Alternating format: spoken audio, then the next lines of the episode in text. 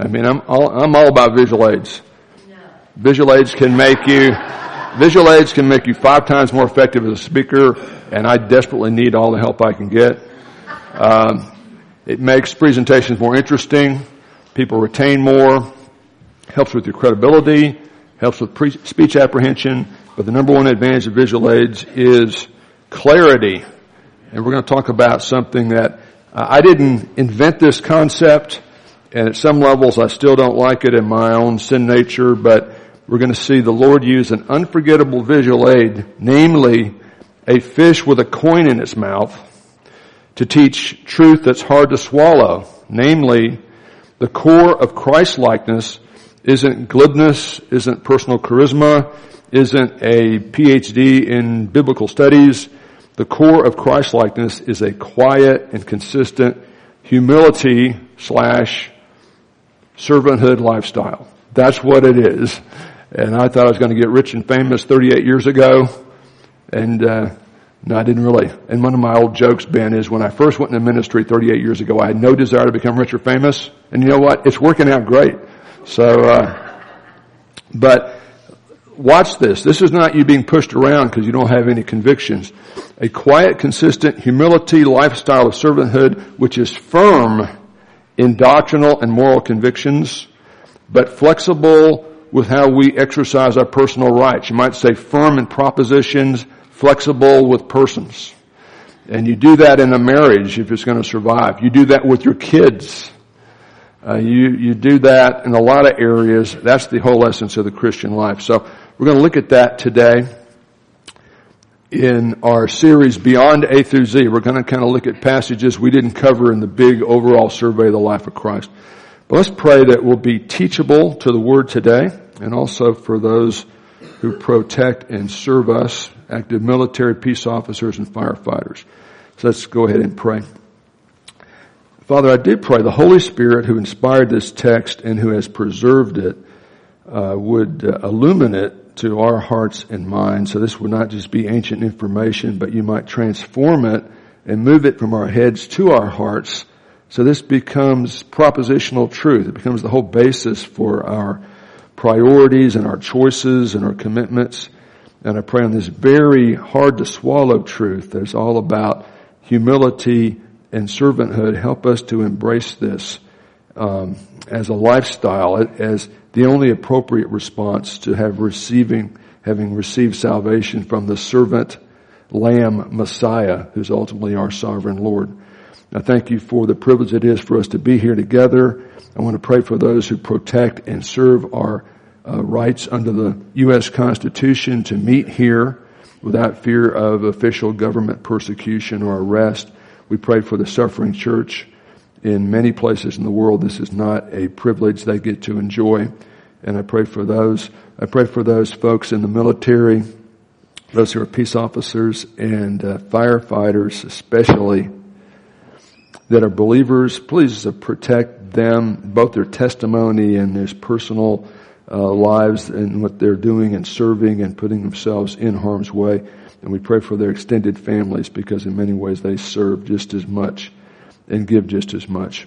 But again, we thank you for the privilege we've got to spend some concerted time feeding on your word. We've worshiped, we fellowship, we prayed, and now we get to feed on your word. And I pray that you would be pro- uh, glorified through the process of us doing that together and in the product of all of that in our individual lives. In Christ's name I pray. Amen. Talking about visual aids and abstract thought warmer uppers, I've got one of my oldies but goldies. This is my favorite. It's the only reason I'm doing it, but I like it. Top seven things that crossed Goliath's mind just before David loaded his slingshot. He was thinking about a lot of things, Jan, but I'm not going to waste your time with that. I'm going to look at the top seven. Okay. Number seven, Donald Trump would have a better chance against Hillary Clinton than this punk has against me. That's what he was thinking. The Philistine powerhouse, that'd be Goliath, versus the Semitic shrimp, that would be David. My agent will never be able to sell this thing to HBO. Nobody would believe it. It's funny, but for a shepherd, that kid doesn't sweat much. He's not that worried about it. Number four. We're going to do all seven of them, whether you want to or not. After I put this pipsqueak, when's the last time you heard that expression? In his place, I'm going to Disney World. Number three, I wonder why he is running toward me and not away from me. He ran to the fray, man. He was ready to go. It's sad, but this whole thing will take about three seconds and then nobody will even remember it ever happened. Boy, was he wrong. And then talking about visual aids, we have an artist representation. This is not a photograph of the scene. Hey kid, put that rock down before someone gets hurt. Yeah, let's look at a, an interesting passage where we're going to see an unforgettable visual aid, a fish with a coin in his mouth to teach truth that's hard to swallow. We'll see a significant setting, the significant setting, a controversial question with a negative agenda, trying to make Jesus look bad, and then our Lord's firm but flexible response. Look at verses 22 and 23. I'm reading from the New American Standard Bible.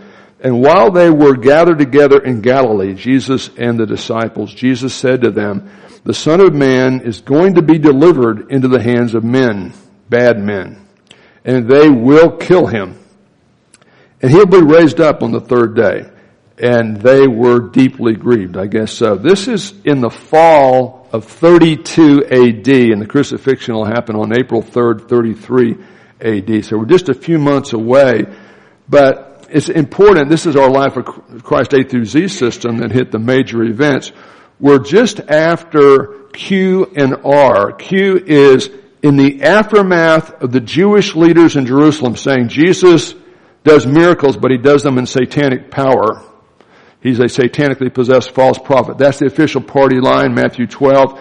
In Matthew 16, and Ron read it for call to worship, Jesus takes the guys out of Jewish territory to a Gentile resort area north of the Sea of Galilee called Caesarea Philippi. Uh, Dustin's been there. And he says, what's the Gallup poll saying about me now? Who do men say that I am after the leaders say I'm a satanically possessed false prophet? And they're actually quite happy, Atlanta, because they're saying nobody's saying bad stuff about you. They're saying you might be a prophet.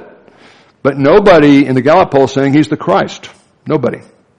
I think they'd been influenced by the leader's uh, uh, verdict on Jesus. And then he says, question one, who do men say that I am? What's the Gallup poll saying? Question number two, who do you, and that's all y'all in the Greek, that means you disciples, who do you say now? What are you going to say about me now? You've seen me for a year and a half.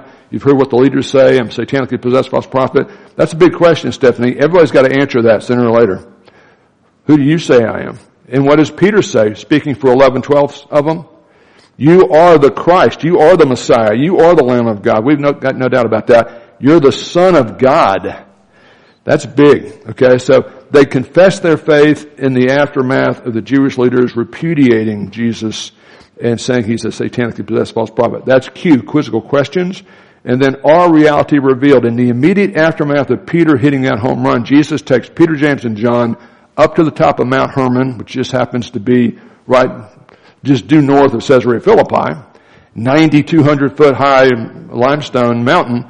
And guess what? Moses and Elijah show up and Jesus unveils his glory temporarily and they see validation of everything they'd said about Jesus.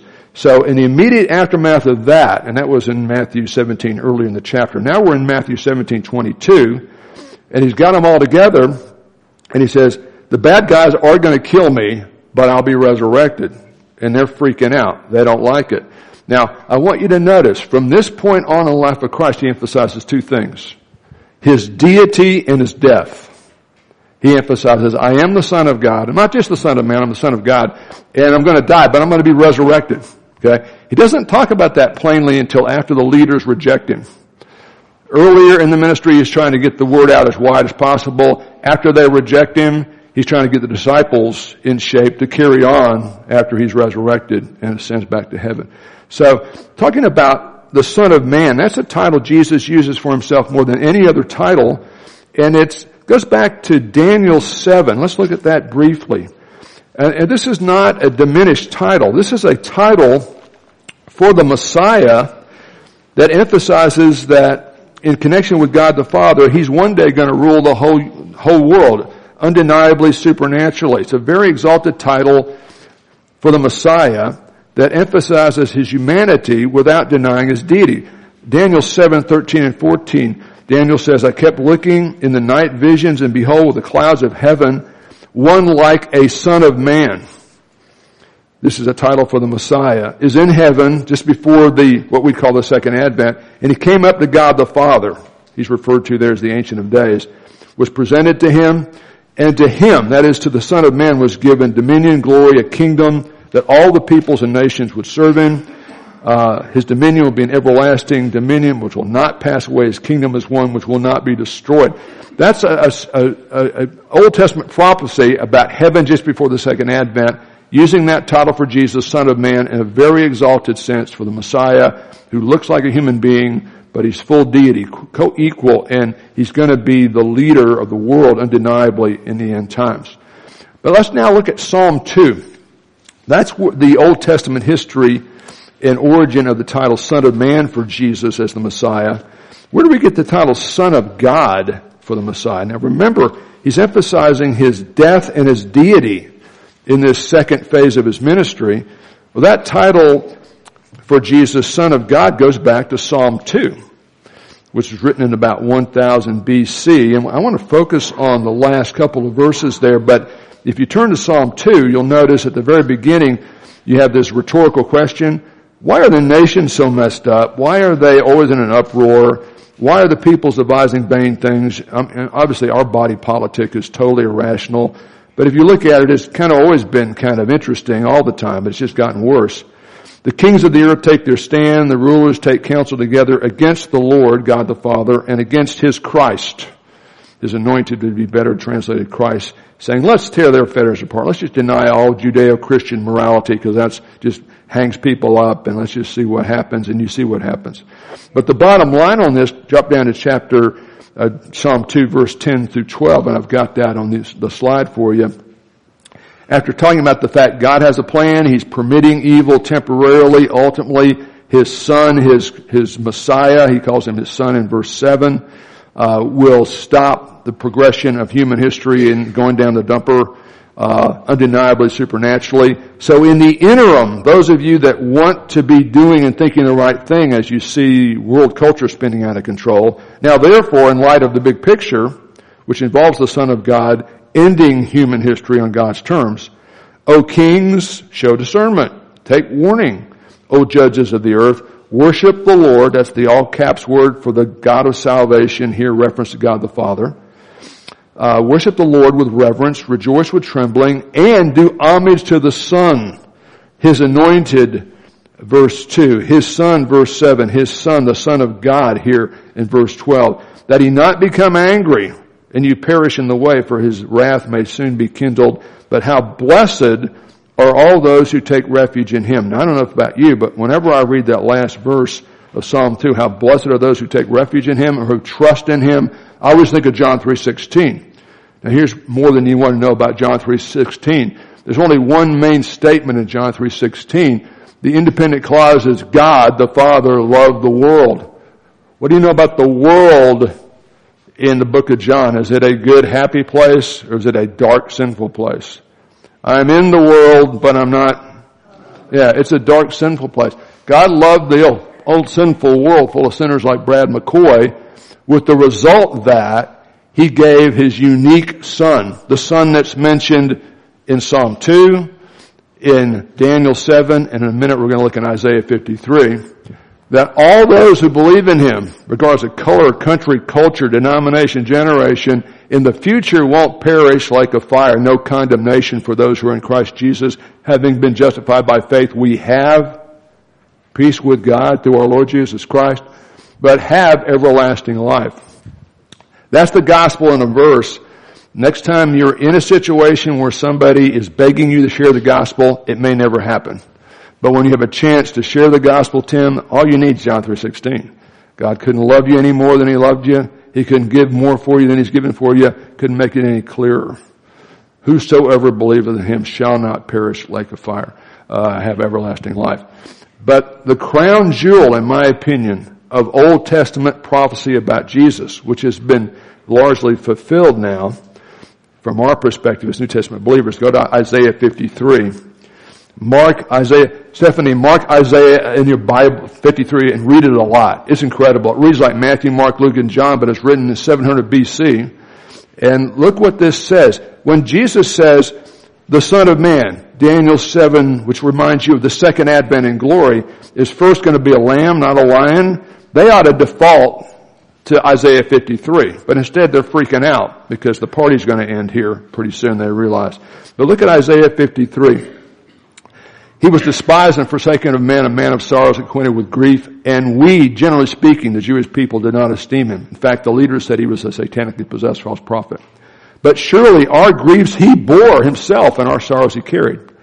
This is before the invention of crucifixion. The Egyptians invented crucifixion, the Romans perfected it. The Romans used it for rebels against Roman authority, which is what they said Jesus was. He would be pierced through for our transgressions for Sherry Harrington's and for Ron Miller's. He was crushed for our iniquities, the chastening for our well-being. You want everlasting life, forgiveness of sins? Yeah. Falls on him and by his scourging we are healed. All of us like sheep have gone astray. You ever heard anybody say that? Where does it come from in the Bible? Isaiah 53. Right? Each of us, even Janice Skinner, she's not here. It's not buttering up if I say nice things about her when she's not here. Oh, she is here. Huh.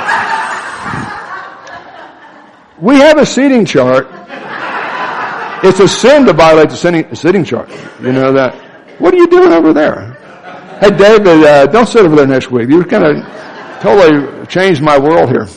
Um, all of us, even Janice Skinner, who's not sitting in her assigned seat, have turned to their own way, but the Lord, that's the, the God of salvation, has caused the iniquity of us all to fall on Jesus.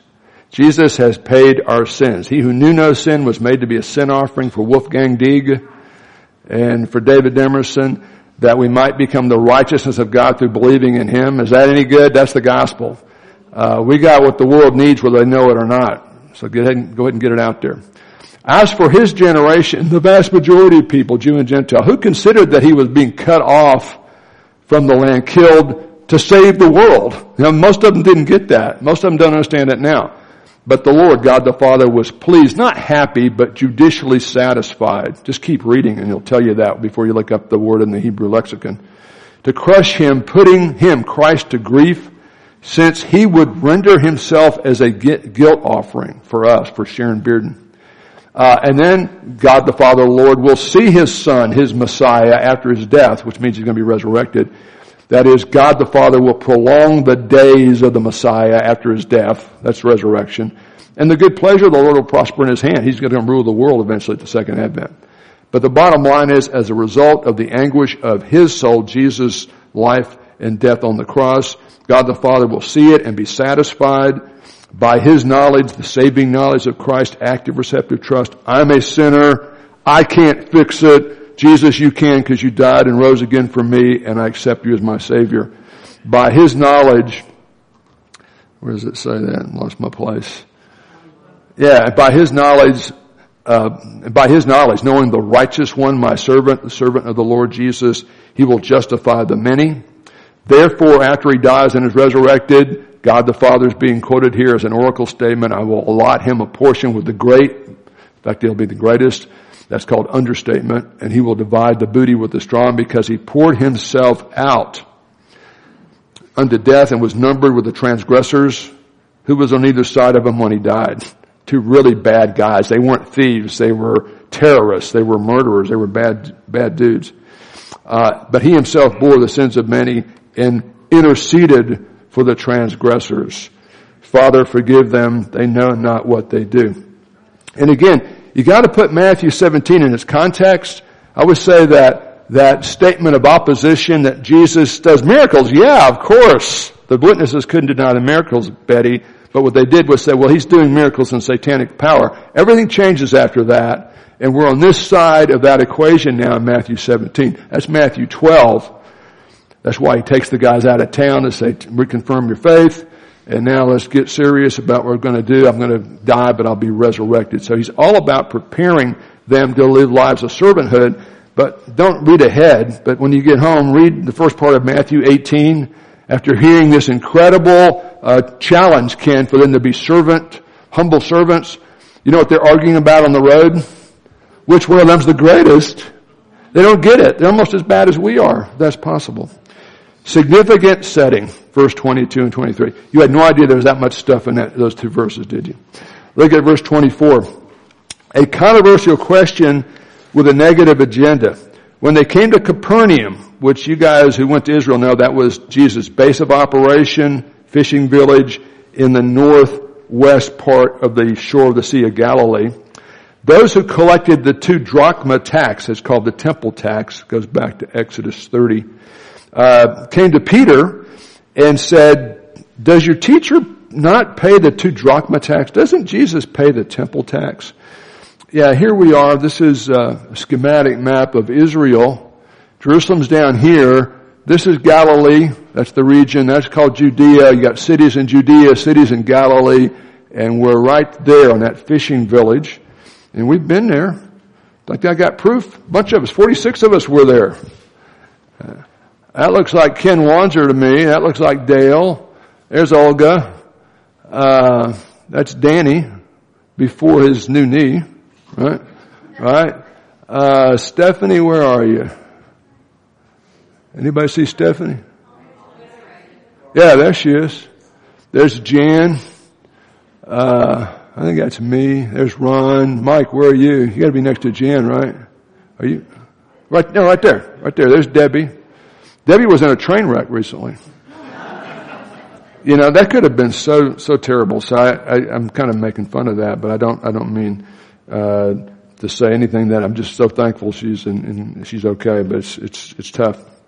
But anyway, yeah, we've got the, we've got the, uh, public setting of this we need to talk about. Notice, uh, the temple tax collectors come up to Peter. Now here's what you don't know. The temple tax was one of those things that was an annual tax, and there really weren't tax collectors for the temple tax. I mean, the Romans had tax collectors like Matthew. We talked about them last week.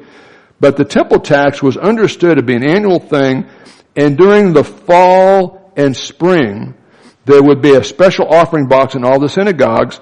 Now in first century Israel, everybody went to the synagogue on Saturday with essentially zero exception. So everybody's there every Saturday for the synagogue service and it was just understood there was no pressure, there were no tax collectors. You just kind of put your, uh, your temple tax, each male age 20 to 50 was supposed to do the temple tax. It was kind of an honor system. So the fact they've got some official temple tax collectors in Jerusalem is a scam on its front. They're trying to, they're thinking maybe he forgot to fill out his tax forms right and we're going to catch him on kind of a technical process crime kind of thing. So that's a little bit weird on the face of it.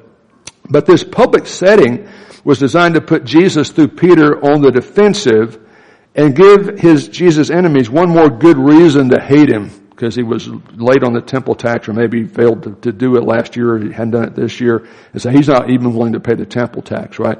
Kind of thing. Now what's the fulfillment or what's the prediction Jesus just gave um, in verses 22 and 23? He's going to be killed, right? And who's going to kill him? The people that these temple tax guys work for are going to instigate it and the Romans will actually do it for them. And so you've got all this happening. So I don't believe this is an honest question. This is strictly trying to undermine Jesus' public support and to give the bad guys another reason to kill him. Now let me read from Michael Wilkins' very excellent commentary on Matthew from the NIV Life Application Bible. He says, uh, instead of approaching Jesus himself, the tax collectors approach Peter, the leader among the twelve. And then he says, Wilkins, or Wilkin, actually, eh, Wilkins is the name with a with an S. The grammatical construction, the syntax of this question indicates that these temple tax agents are attempting to elicit an affirmative, a yes answer. You might translate it, Wilkin, to suggest, he does pay the tax, doesn't he? And you might say, what's wrong about that? Well, Wilkin says, this was probably an attempt to embroil, that's a word I don't use very often, so you know I didn't write that. Uh, embroiled Jesus in a contemporary debate among the religious leaders about who should pay the tax. These representatives from the temple establishment, and again, you didn't typically do this. I mean, you just, we, everybody just was supposed to pay the tax. It wasn't that much money and just all males just did it as a matter of course. These representatives from Jerusalem, the temple establishment, may have been attempting, like 99.999% been, that's all, with duplicity. What does duplicity mean? Deceitfulness, to be two-faced, to pretend like we want to make sure Jesus doesn't forget the temple tax, right? Uh, but they're really trying to find hopefully that he's got reasons not to pay it. Now, he may, they're hoping he's going to do what the Essenes did. Now, the Essenes were the people that wrote the Dead Sea Scrolls. We've been to Qumran. There they were so holy they wouldn't even go to the temple establishment at all because it had spiritual cooties and it probably did, actually. But a footnote here says, evidence for this debate about the temple tax is found at Qumran where the Essenes copied the Dead Sea Scrolls and were kind of uh, cloistered away from just regular interaction with the other Jews, where some of them contended that the temple tax had to be only paid once in a person's lifetime. So the Essenes were like tax resistors. Beware people tell you, well technically when the law was passed in 1919 for the personal income tax, you don't have to really pay it. You know what people who don't pay their income tax are called after a while? Inmates. You know? Now, well, I don't like where some of my money's going. I don't like where a lot of my money's going, but I like to think all 100% of my uh, income tax goes to uh, help support our military. That's just the way I like to think about it. Okay, I have no idea where it goes, and I know it goes to all kinds of crazy places. But the point is, this was a debated uh, area, and at least some of the more religious Jews that maybe these institutional types in Jerusalem thought maybe Jesus kind of sided with the Qumran community on that. You only have to pay this once in a lifetime. Maybe we can catch him on a technicality here. That I don't not see this as an honest question trying to help him, but trying to hurt him. We'll say more about that in a minute. Put this in biblical context. I know Matthew is in the New Testament, is written on this side of the cross, but he's talking about events before the cross. Is Matthew 17 happening before the crucifixion? Obviously, okay? So we're set in an Old Testament context where Exodus 30, all of the law applies. And what does Jesus do with the law? Well, he didn't come to abolish, but to what? To fulfill, right? He realized it all was about him, right? Think of the Old Testament as partial, preliminary, and pointing to the cross and to the life of Christ. It's kind of spirituality on training wheels. And folks in the Old Testament were saved just like we are, except saved by grace through faith directed toward the promised Savior. How are we on this side saved? Grace through faith in the provided Savior. In Genesis 15:6, Abraham believed God and his promises about the Messiah, and that faith was reckoned as righteousness. And then Jesus talking about Abraham in Genesis 15:6, but Jesus is talking in uh, John 8 says, Abraham rejoiced to see my day, saw it and was glad when he believed in the promises of me, the Messiah. And what do we say to everybody now? It's not about how good you are. It's not something you do for God. It's what God has done for you in Jesus Christ. But to the one who does not work, but who trusts in Christ, who justifies the ungodly because he paid for your sins and rose again, that's who you're going to look to for eternal life and forgiveness of sins. That person's faith is reckoned as righteousness. Boom. You gotta love this, man. Let's look at our Lord's firm response to this. And uh, where they put the number verse division, I think is kind of unfortunate, but that came later and doesn't really affect the text because uh, I'm just going to deal with it. So let's look at verse 25 through 27, and we'll just pick it up. Uh, he said yes. Now don't tell this to three-year-olds because if you teach three-year-old kids in Sunday school or six-year-old kids, if you say, who said X? In Sunday school, you know what the answer always is? Jesus, because they figure you're not going to get in trouble for saying that, and usually you're talking about him anyway. So if you rip this out of context, and you know Matthew's all about the ministry of Jesus, and you read in verse 25, he said yes. If you don't read the rest of it, you're going to think it's probably Jesus talking. But who's talking there? Peter. Peter's asked, does your, your master does pay the temple tax. I mean, we know the Essenes don't. Maybe he's in that category. We can, we can stick him with that. But Peter says yes. And he's thinking, you know, I've never really noticed Jesus do it because like any good Jewish man, he did it, he did it subtly. Didn't make a big deal about it. There's that box there for six months. You just put it in one day on the way in or out of synagogue and nobody even notices. It's almost as bad as this. We still have, hey, sleepers, if you've been wondering where the offering plates are, we don't have any. It's weird. We just got a box over there. And listen, I'm not a prophet. They haven't heard this joke. Say, they haven't heard all the jokes. I'm not a prophet nor the son of a prophet, which means Tanglewood Bible Fellowship, this church right here, is a non-profit organization, so all you're giving is tax deductible. So be generous when you give, but the box is over there. But yeah, they've got a box. They got six months. Everybody just did it on the way in or out once and didn't make a big deal about it. So Peter's never really seen Jesus do it, but he assumed he did. And, but watch this. It's almost like Jesus knows everything Peter had been doing outside. Of course he does. Because when Peter, Peter says yes, and then when Peter went into the house, now you know what, you know what house in Capernaum was kind of the, the base of Jesus' operation? Peter's house. It's right across the street from the synagogue. We, we saw it uh, just a few months ago now.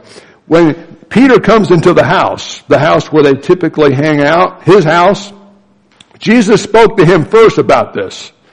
Okay? Peter didn't go, hey, the, the guys just asked me about the temple tax. You do pay it, right? I mean, I know the Essenes don't, but we do, right? Um, it doesn't happen. Jesus brings it up. Jesus says to Peter, what do you think, Simon? From whom do the kings of the earth we're using an analogy here, collect customs or poll taxes from their sons or just from the citizens, from strangers? Peter said, from strangers. I mean, you don't, uh, in the ancient world, uh, presumably, uh, Donald Trump Jr. pays his taxes. I don't know, but I would assume, alright? And the other son and the daughter and so on. I, I, presume they all pay taxes. But in the ancient world, the family of the king, royalty didn't pay taxes. I don't think Prince Charles pays taxes. I didn't do any research on that, but you know, he's kind of exempt. So Jesus is making a point. I want to make sure you understand I am the son of God. Technically, the temple's all about me. I really shouldn't have to support it. It's all about me. I own it. It's my idea. But we're going to pay this thing anyway. So he says, from who did the kings of the earth pay, uh, collect their taxes? From their, their family or from just the citizens? And Peter said from strangers, people that don't know, just the citizens. So Jesus said, here's the principle. So the sons are exempt. Now who is Jesus? He's the son of man and the, he's the son of God. He technically, he's exempt. If anybody could say, I don't pay it because it's really all about me anyway, and when I die and you guys are going to kill me, I'm going to fulfill the whole purpose of the temple. You won't even need a temple when I'm done with my work of death and resurrection. But he doesn't do that. He doesn't pull rank there. He doesn't insist on his rights. But he wants to make sure the disciples understand, okay? He doesn't want to needlessly offend the bad guys, but he wants there to be no doubt in the disciples' minds who he is, okay? So he says, so the sons are exempt, but, so technically I'm exempt from paying the temple tax, just so you'll know.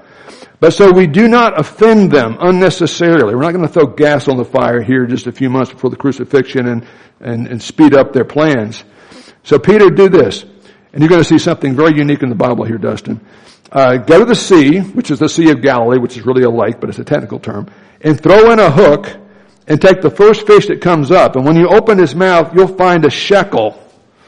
Now notice in verse 24, we're talking about the two drachma tax, but talking about historical accuracy of the Bible, although in the late first century BC, there was a two drachma coin, the Romans stopped printing that coin, and it wasn't in circulation in Jesus' day. But there was a, a shekel coin, or a stater it was also called, which was tri- uh, uh, equivalent to four drachmas. So you got a two drachma tax. The fish has a, uh, has a coin worth four drachmas, just kind of like a dollar is equivalent to four quarters kind of thing. So this is one of those little details that if somebody's making up later, they might not have known. But yeah, go fishing with a hook take the first fish you catch, and that, it may have taken a while, right? You know, Bob Shallot used to say, uh, the fishing is always good, sometimes the catching is a problem. But he, he enjoyed fishing, whether he caught anything or not. Uh, and you're going to find a shekel in that fish's mouth, uh, which is worth two times the temple tax. Take that coin and, and give it to them for you and me. Make sure they know we paid our temple tax this year. Uh, I just love stuff like that. Is that is that insane? You know, uh, Jesus is not opposed to the Old Testament law, including the temple tax. He's the object of the law, right? He's what it's all about. What does he say about the Old Testament law? Well, guess what? In the Sermon on the Mount, he says, don't think I'm coming to abolish the law of the prophets. I came to fulfill. And I say to you that unless your righteousness exceeds that which you can crank out by trying to obey the law, you're not going to go to heaven. See, the law is not a ladder you can use to climb to God. It's a mirror that shows you desperately need a Savior, the Lamb of God. What does Paul say about the same issue? By the works of the law, nobody's going to be justified in God's sight because nobody keeps it perfectly. Not even Billy Graham or the Pope. But through the law comes what? Not righteousness you need to go to heaven, but awareness that you need a Savior, right? But now apart from the law, the righteousness of God has been fully manifested Totally consistent with the Old Testament, including the temple sacrifices that anticipated this. Even the righteousness of God through faith in Jesus Christ, what he ever do? Live a perfectly sinless life, die as our substitute to pay our entire sin debt, and rise again from the dead. To all who believe, who are justified as a gift by his grace to the redemption that is in his work, not ours. Now I got a picture of the kind of fish that had the coin in it. Okay, now that's, that's what, what we had for lunch one day. But it was free. Somebody had negotiated with America Israel this incredible deal where we didn't have to pay our tips. You're welcome. And, because they paid them for us, and we got a free lunch. The bad news is you had to eat that. But I mean, you know, uh, you had to put stuff in context, man. But don't miss this, okay? While making sure Peter and the disciples understood Jesus' deity and its implications, I am the Son of God. You know, the temple is the, my Father's house, but technically, you know, as his son, I don't have to pay this thing, you know. But rather than insisting on his rights, when that would be misunderstood and do more harm than good, rather than doing a frontal assault and trying to cram it down their throat, he's just subtle. A lot of true spirituality is subtle discipleship, servanthood, and nobody notices how great you are. But that's okay because somebody always knows everything you do for the right reasons, right? So making sure the guys understand his deity and his rights as deity and his right not to pay the temple tax. Jesus pays it anyway to avoid forcing his enemies to accelerate the planning of their, of the timing of their plans to kill him. Okay? He's not going to throw gas on the fire He's not going to uh, be flexible in his affirmation of who he is, but he's going to go out of his way to the right thing the right way. Back to Dr. Wilkins. I thought he did a especially good job this week. So let me tell you what he says. The temple was Jesus' Father's own house. So since Jesus is the Son of God, he is exempt from the temple tax. That's just basic rights theology. Then Wilkins says, this is a profound Christological statement, a statement about the person of Christ, indicating not only Jesus' relationship to the Father, uh, the ultimate King, but also the way in which Jesus is the fulfillment of the law. It's all, the temple's all about Him. All the sacrifices about Him. There will no longer be a need for a temple and sacrifices very soon because His cross will be the final sacrifice. Hebrews 7. To make a striking impression on his disciples, however, that they would long remember and that would be talked about 2,000 years ago in a little town called Duncan. Jesus instructs Peter to throw out a fishing line. This is the only place in the Bible people fish with a hook. They usually fish with what? Because they're talking about commercial fishing most of the time. Uh, this very inefficient. I mean, you can't catch enough with a hook to, to, you know, buy a baby pair of shoes. You can do it just to maybe feed one or two families, uh, you know, for a couple of meals or something like that. But it's the only place people fish with a hook uh, in the whole Bible. So Peter not only did it commercially, he actually liked to fish. It's kind of like some people like Ben like to play golf, Ken likes to play golf, I like to hit golf balls on a driving range. You know, because you get like 50 chances to hit a good shot, and I need that many chances, depending on how many. Sometimes I have to get two buckets to hit one good shot. Uh, so my batting average is not real good. On the other hand, you know, if you hit like half of your shots are good, that's 500, and you'd be the Hall of Fame. But in baseball, baseball, you don't have to play your foul balls, do you? But in golf, you have to go find your foul ball and play it. That's the hard part about golf. But, you know, golf's a great game for Christians. I think I should have promoted golf more during my ministry here because you think about it, it keeps you very humble, it keeps you very prayerful. I mean, it's, I mean, know, disaster's right around the corner. No matter how many good shots you've made, you may miss a two footer or hook one out of bounds or something. Um, the famous day I hooked two in a row out of bounds and we were on the last hole and I said, man, I'm running out of gas. And David says, you're running out of balls. Cause I was teeing up my third shot and the first one's out of bounds, so I'm teeing my fifth shot there. Uh, and I was playing so good until then. That's kind of the problem. You got to play 18 holes. 17 is not enough, right? But to make a striking impression that they'd never forget, he tells them to go out with a fishing hook. You know, catch a fish, and the first fish you're going to catch will have uh, this coin in it. Just, a, just the exact amount to pay Peter's and Jesus's. Now I always just assumed that Jesus supernaturally created that coin in the fish's mouth just before uh, Peter caught it. But you read these commentaries, and a lot of these people are saying, well, obviously this was an amazing act of providence because, you know, occasionally, occasionally like once every thousand years, you know, fish will, will swallow coins that have been dropped out of fishermen's pockets. And so obviously Jesus knew that there'd be a fish with a coin in it somewhere and he just providentially knew it all work out. You know, that sounds harder to me than Jesus just creating the coin in the fish's mouth. And I'm gonna, I'm that's my position, and we can ask uh, in heaven to find out about the mechanism. But for those of you animal rights activists that are so concerned, why would mean Jesus let this fish carry a coin in his mouth, which I'm sure was very uncomfortable for the fish? Um, I'm going to say he created it supernaturally in the fish's mouth a nanosecond before he bit the hook. So he had no pain until he hit the hook. Now that's a whole different issue. But um, that's just me. You know, I had too long to think about this passage this week, obviously. All right. So what are we seeing in this passage? Well, we see an unforgettable visual aid about a fish with a coin in his mouth, and here comes the hard part, that teaches truth that's hard to swallow. Namely, the core of Christ-likeness is quiet. You're not bragging about how great you are, all you do. Uh, you don't even notice it because you're focusing on Him. Consistent. I mean, this is, you, you know, you're, you, you fall in love and you're in the honeymoon phase, courtship phase and honeymoon phase. And this, of course, never happened to me and Debbie, but for the rest of you slobs, you know, after about two days or two weeks or two months or a little longer, you realize, oh my gosh, she has a sin nature. You know, she's not perfect. Uh, she does things that kind of bug me, you know, it irritate me. Uh, and guess, guess what? If your wife does stuff that irritates you, multiply that by a factor of about three, you with, her. At least that's what I've been told. And so, uh, I'm quite sure that's true because Debbie never lies. But, um, well, not very often. But yeah, firm in the fundamentals, flexible with how you deal with people. So let's say it this way.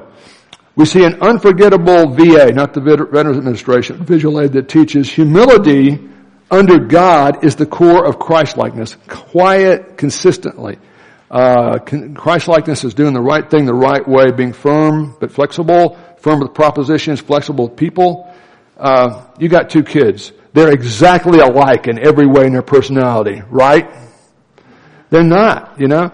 And uh, I think the, the most dangerous parents in the world are parents of only one kid who happen to be fairly compliant. He's got a sin nature and it will show up, but he's fairly compliant. So you can convince yourself, man, we must be the world's greatest parents. We don't have all these issues everybody else has. And then if you dare to have a second kid, guess what? It's, it's a whole different animal, man. It's crazy how all the same genetics get together and give a totally different package. Can you, can you recognize that? Is that true? Are you two any different? Just like polar opposites, right? It's amazing how that happens. So, yeah, uh, Christians should not prioritize our rights over a commitment to do the right thing. If Jesus was all about his rights, he wouldn't have come here in the first place kind of thing. So let me say this about that and we'll close. Christ-like humility doesn't publicly promote how humble you are. In fact, it doesn't even notice how humble you are. It tries hard not to offend, harder not to take offense when people don't meet our every expectation. And when appropriate, and this happens a lot more often than I would prefer, this involves freely without complaint doing the right thing over demanding our personal rights. And boy, we live in a culture that does, wants to sit around, get free everything, and then get upset when any of their rights or expectations aren't met perfectly. And that's not sustainable, you know. It's, you don't get that in uh, c- countries that actually function over more than a generation or two. Um, now here's the thing, just so you'll know, I didn't come up with this concept. I'm just trying to tell you how it, how it works, even though I fall uh, short of this very often. But I would say deep within our sarx, the, the Bible, some of the translations call it sin nature, but it just means our tendency to be sinful, selfish, and stupid. And we've all got it, and God doesn't do a sarxectomy on us when we trust Christ. My initial reaction to this idea about servanthood and humility is I don't like it. I didn't vote for it. I find it di- very difficult to do. But I gotta admit, that's kind of what the template of the life of Jesus is. Philippians 2, not Philippians 3, says this, do nothing from selfishness or empty conceit. That's hard not to do and you're going to fail and I do all the time, but that's the goal. Do nothing from selfishness or empty conceit, but with humility of mind regard one another as more important than yourselves. Do not merely look out for your own personal interests, but also for the interests of others. In other words, kind of be like Jesus. Have this attitude in yourself, which was also in Christ Jesus, who although he existed in the form of God, the eternal second person of the Holy Trinity, did not regard kind of positional equality with God in heaven a thing to be grasped, but emptied himself, not of his deity, but of the outward display of his deity in the independent use of his divine attributes, emptied himself of all of that, taking the form, the outward form, the metamorphosis, the way it looked to the human eye, of just a person, just a humble uh, carpenter from Nazareth. Being found in appearance, human eyeballs, as a man, as just a man, he humbled himself even further by becoming obedient to the point of death, even death on a cross. For this reason, God the Father has highly exalted him and bestowed on him the name above every name. This is what he looked like, and this is big. If Jesus had always insisted on his rights, he would have never gone to the cross. So, you know, uh, yeah, I'm all for our rights and our, you know, the First Amendment of the Constitution was tacked on so the states, the states didn't trust the Constitution. They had to tack on 10 amendments to make sure the states understood whatever this meant, it wouldn't take these 10 things away from us. And the very first thing it says in the Constitution is, Congress shall make no law respecting an establishment of religion nor prohibiting the free exercise thereof. You got an establishment clause, free exercise clause, and beware of people who want to define the First Amendment as uh, guaranteeing freedom of worship. The correct legal term, Bo, is freedom of religion. Freedom of religion means in the church and out of the church, you've got a perfect right to live out your faith. Freedom of worship is a new coin, a new term that is, is a technical term. James knows what I mean, which means, well, what the First Amendment means, on Sundays, when you go to your church, you can say anything you want to, but don't bring it out in a public square. Don't you dare bring it out of there because then you're going to hurt people's feelings and you're going to be a hateful, mean person. Yeah, if Jesus had always insisted on his rights, he would never have gone to the cross, much less pay the temple tax. Uh, but making a huge deal about that and drawing a line there, he said, let's just pay it. Technically, I'm exempt. But I want you guys to know I'm exempt. I'm going to do it anyway. I'm not going to insist on my rights every single time. And that's what a good marriage demands. That's what parenthood involves. You want to wake up at two o'clock in the morning, you know, for the first 18 months of the baby arrives? You don't want to. It's not your choice, but of course you do it, right? Now here's the good thing.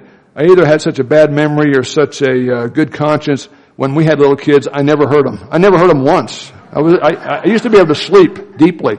So Debbie did 100% of that. But uh, thank you, dear. I appreciate that. Um, I've been meaning to tell her thanks about that. but I will end with this. You know, well, marriage and parenthood, that's one thing. It's very important. But more importantly, true biblical discipleship. I mean, Christ-likeness demands a lifestyle that gives up our rights at times, voluntarily without complaint, to do the right thing. And I th- think in my opinion, you know, this church has been around here since 1976. I got here in 88. One reason TBF, you know, has done well over the years, spiritually, in, a healthy fashion, is the grace of God, period.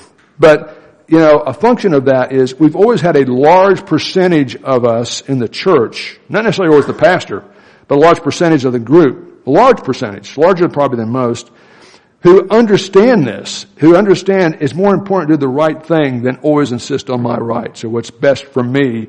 What's best for we is something I will seek over what's just best for me kind of thing. And that's what drives good marriages and good families and great churches. And so that's been true through this point today. What is uh, August 25th? Is that possible? But it's our turn for the preceding future, for the immediate future. It's our turn to do that. So let's have a word of prayer. Father, we thank you for this incredible, unbelievable, but true uh, visual aid of Jesus giving up his rights to do the right thing and providing here for the temple tax for he and Peter.